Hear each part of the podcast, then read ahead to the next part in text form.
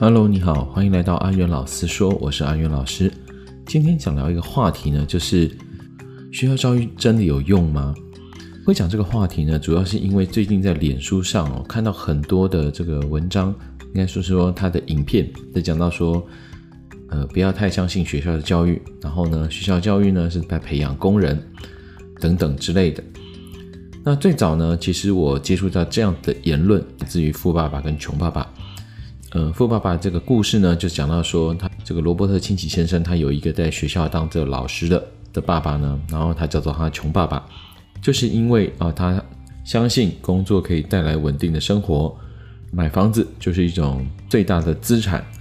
同时呢，这个罗伯特清崎先生，他有一个好朋友麦克，他的爸爸呢，他叫他富爸爸，富爸爸教他要用投资啊、投资的方式呢，然后去达到自己的财富自由。当然，最后这个故事就是说，罗伯特清崎，然后跟着富爸爸学习，一路上呢，就是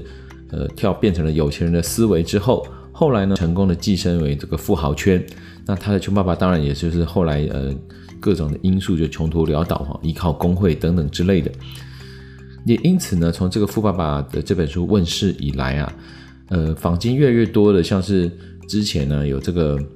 呃王姓的一位讲师啊。后来沦为这个诈骗哦，潜逃到国外去。他就曾经又用了什么学校没有教的赚钱秘密，好等这些名号呢，你就发现说很多这种打着所谓的学校老师没教的啦，学校没有教的，学校不告诉你啦，这样开头的这种文章书籍哦，通常都会大卖。像我自己当初在读这个《富爸爸》这本书之后，有时候也感觉好像那个。热辣辣的这个巴掌啊，打在脸上哦，好像就是在讲自己这样，好像一个人生的缩影哇，变穷爸爸的缩影。可是真的是真的是这样子吗？我回头想想这些事情哦，有时候会再次看到这些文章哦，一而再再而三的出现。我有种感觉是说，因为我自己是一个在学校里面工作的人嘛，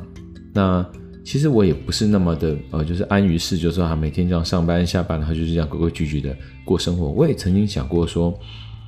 会不会有些不一样的可能性啊，等等之类的。那当然，一般一边在努力的过程中，还是很尽力的在付出。我自己在以学校老师的观点哦来思考整件事情，我的感觉是这样子的。首先，我认同正好这些人，他曾经这些人提出这些观点，因为毕竟提出这些观点的人呢，当然有些是假大空啊，他可能是借由这样子的名号去吸引人，当然也有一些是真的，就是他真材实料，或是他背水一战的精神啊，因为在外面没有了保护伞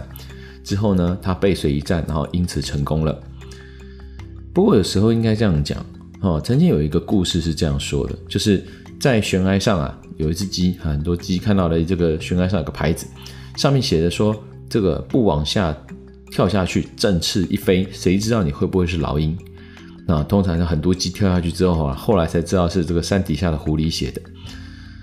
所以有时候这样子的言论呢，我们就想说，有时候台看到台面上那些成功人士啊，其实这叫做生存者的误差哦，偏差。也就是说，我们看到哇，台面上这些很厉害的人啊，总是。马云啦，谁啦，比尔盖茨啦，谁啊？好像永远我们的视觉重心，其实大部分如果真的画个大饼图，他们大概是占了很大一块的部分。这些所谓的成功人士的名字，很容易被朗朗上口的。反过来讲，说大部分那些所谓创业，听到这些热血沸腾去创业的人哦，你说他们真的除了说少数说真的是像是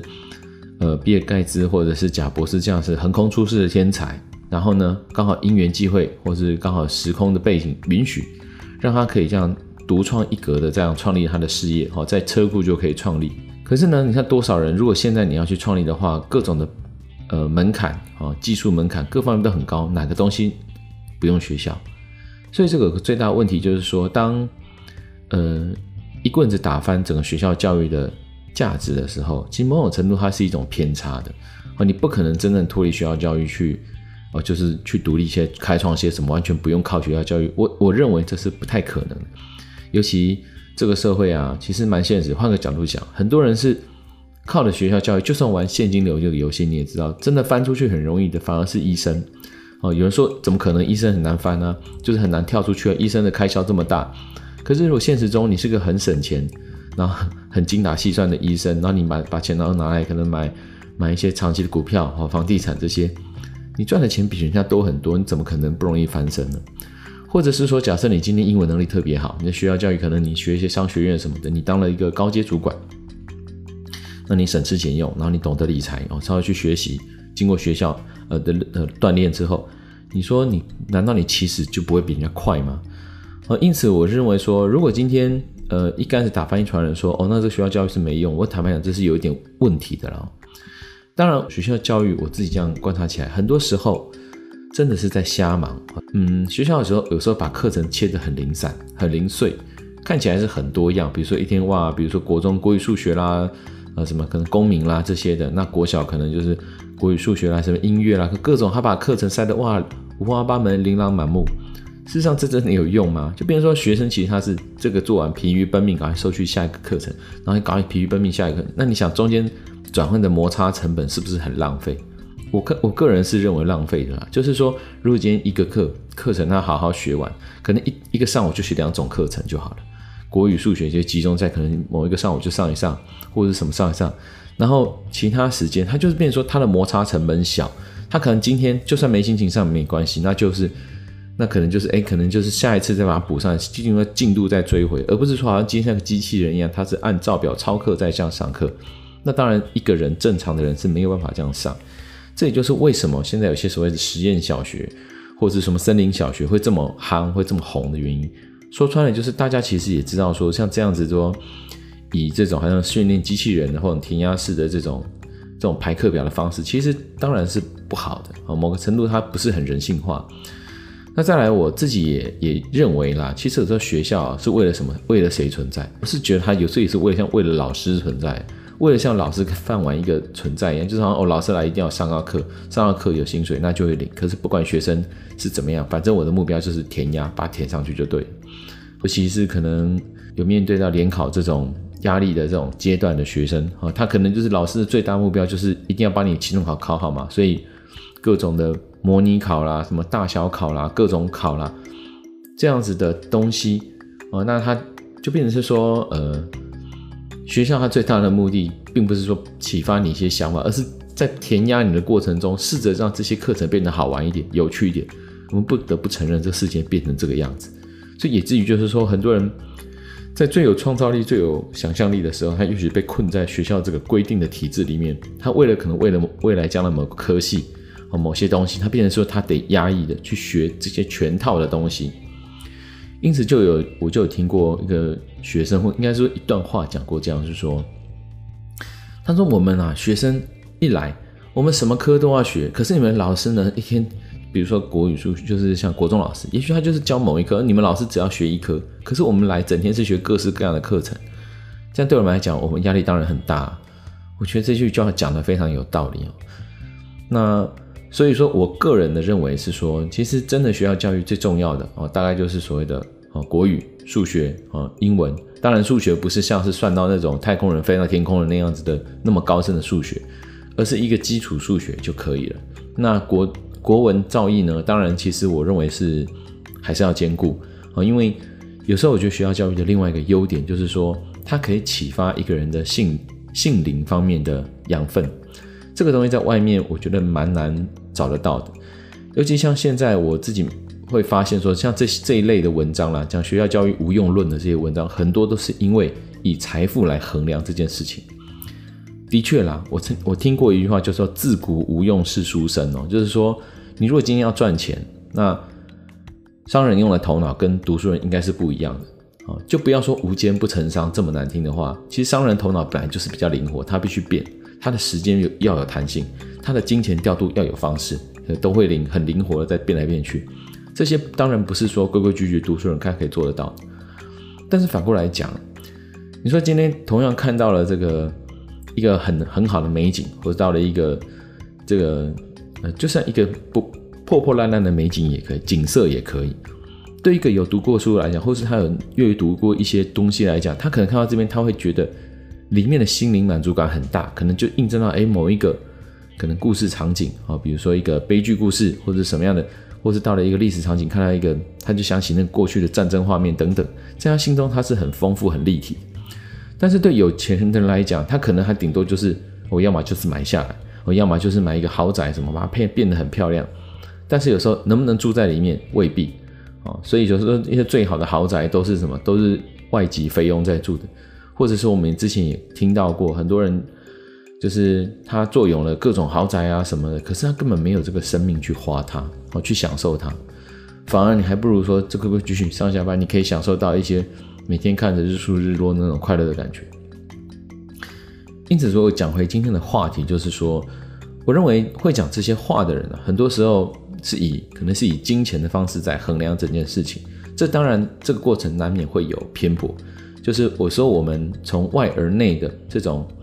喜悦啊，就是不见得会比由内而外更多。当然人有时候要达到一种平衡，就是说我们当然能够做到说，哎，今天我们同样心灵很很满足很快乐，我们生活就是。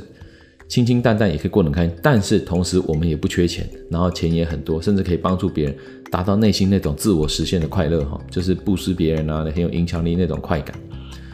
所以我的结论是说，我觉得人要达到一种平衡，而不是说哦学校教育没用，就是这样一竿子去打翻所有的事情。而且这样子的话呢，很容易去吸引到其实都是一些比较无知的年轻人哦，我个人是这么认为。就是我不否认能够赚钱哦，就是这个商人他真的，也许他真的就是初出茅庐，他也不继续深造读硕士博士，他可以赚到很多很多这种像是我也一辈子赚不到的钱。